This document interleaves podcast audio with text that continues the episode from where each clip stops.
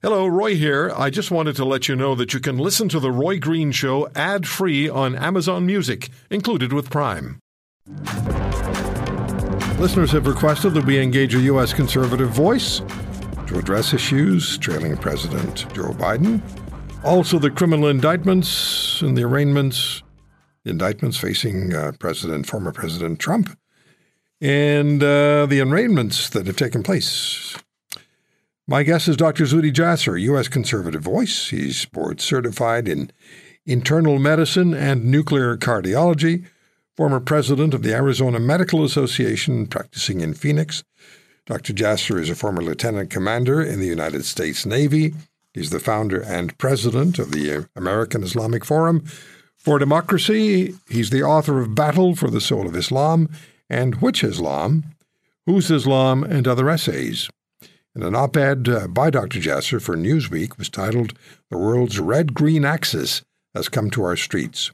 Dr. Jasser was also invited to testify before a Canadian parliamentary committee and told us at the time he came away unimpressed by the experience.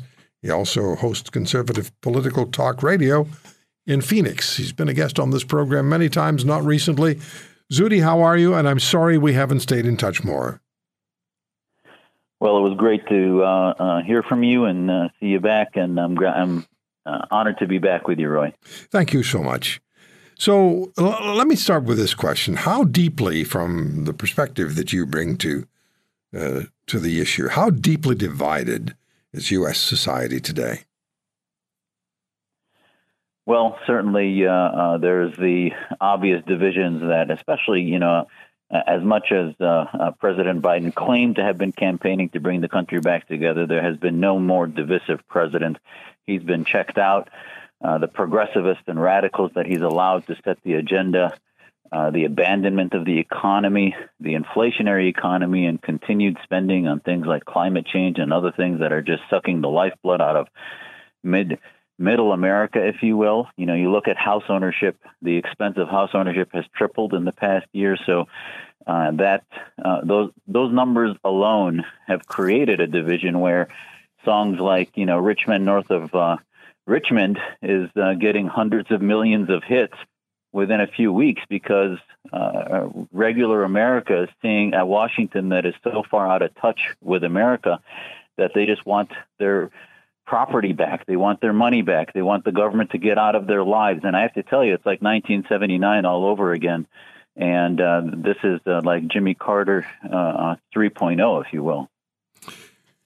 Um, what about the the? Uh, and I'm curious about the uh, internals of the Republican Party. President Trump uh, said he is definitely going to contest, and he is contesting the nomination for the party, and he said he'll do that regardless of what may happen as far as his court um, appearances and uh, court decisions may be. Um, so, what's the situation within the Conservative Party of Canada? There are some really um, well-known household names in the GOP who are who are challenging Mr. Trump for the nomination. Yeah, and I, I think the first cautionary uh, note is every every primary season for a presidential campaign in the last uh, multiple generations has always had certain names that start ahead and, and, and others that switch. Uh, Trump himself, um, you know, when he came down the escalator, nobody had even thought there was a chance, and, and yet uh, he became the nominee. Mm-hmm. Uh, the far left has engaged in a 24 7 Trump media.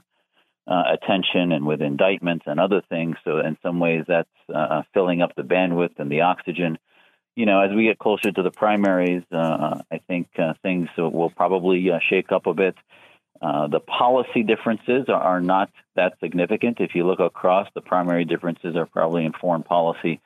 Uh, but when it comes to uh, domestic policy, fighting against the weaponization of the DOJ, the criminalization of political disagreement, as we see what's happening with President Trump, uh, really will, you know, hopefully the the GOP voters will settle back into an analysis of what the issues are. Uh, President Trump's administration, the first time around, had a lot of uh, uh good results uh, from domestic to foreign policy, from economy to the Abraham Accords, you know, and I think uh, a lot of that uh, will start to make a lot more difference as we get closer to January and the caucuses in Iowa and primaries start happening.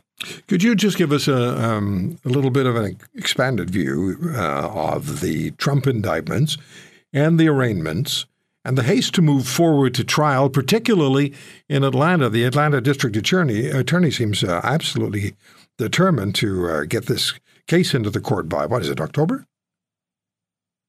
Yeah, yeah and then and then other indictments right around right before uh, Super Tuesday, and uh, I, I mean, it, almost the word banana republic no longer seems to have cogency in that uh, free speech has become criminalized, and especially when you're a leading uh, uh, politician.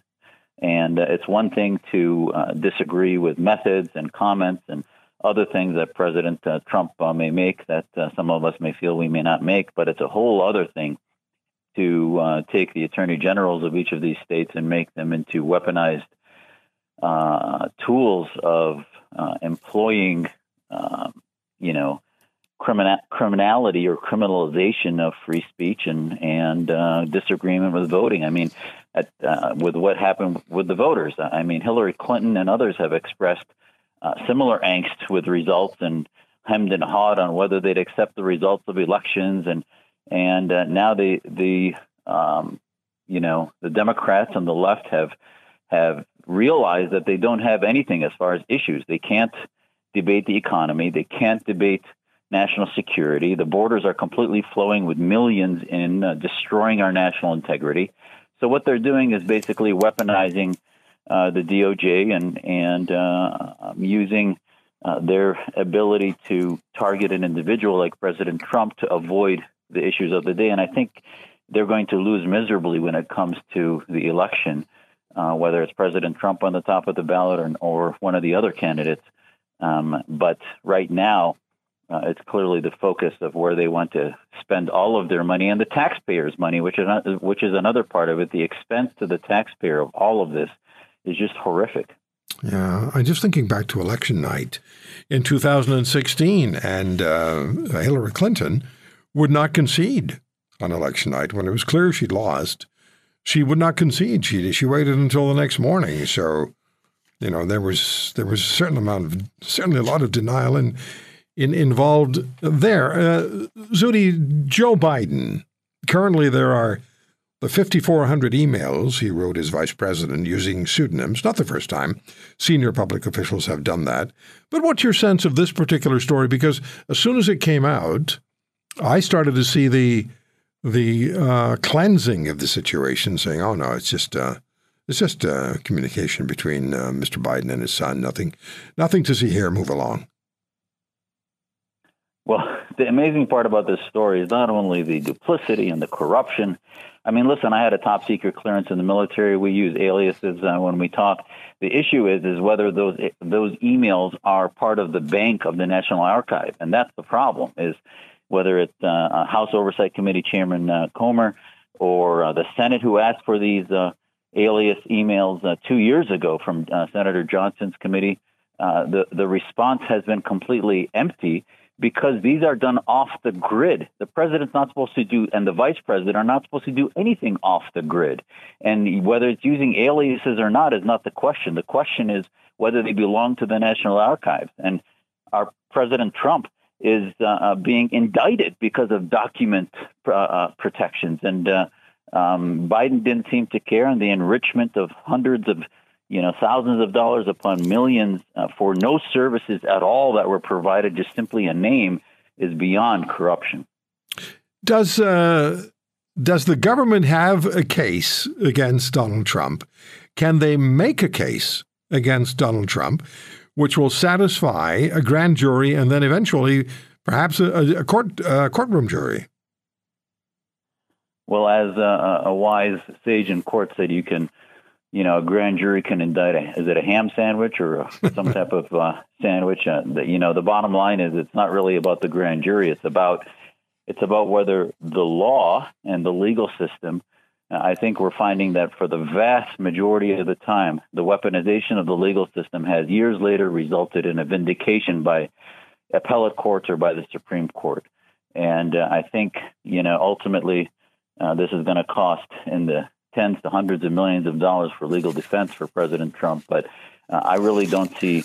And again, I'm not a legal expert. I'm, you know, listening to the expertise of folks like Jonathan Turley and others, and and it's pretty obvious to me as an American citizen that these are all, you know, simply uh, politics and speech that they disagree with, and that they're indicting, and and uh, uh, that there's really no there there, and ultimately it'll end up being a, a vindication.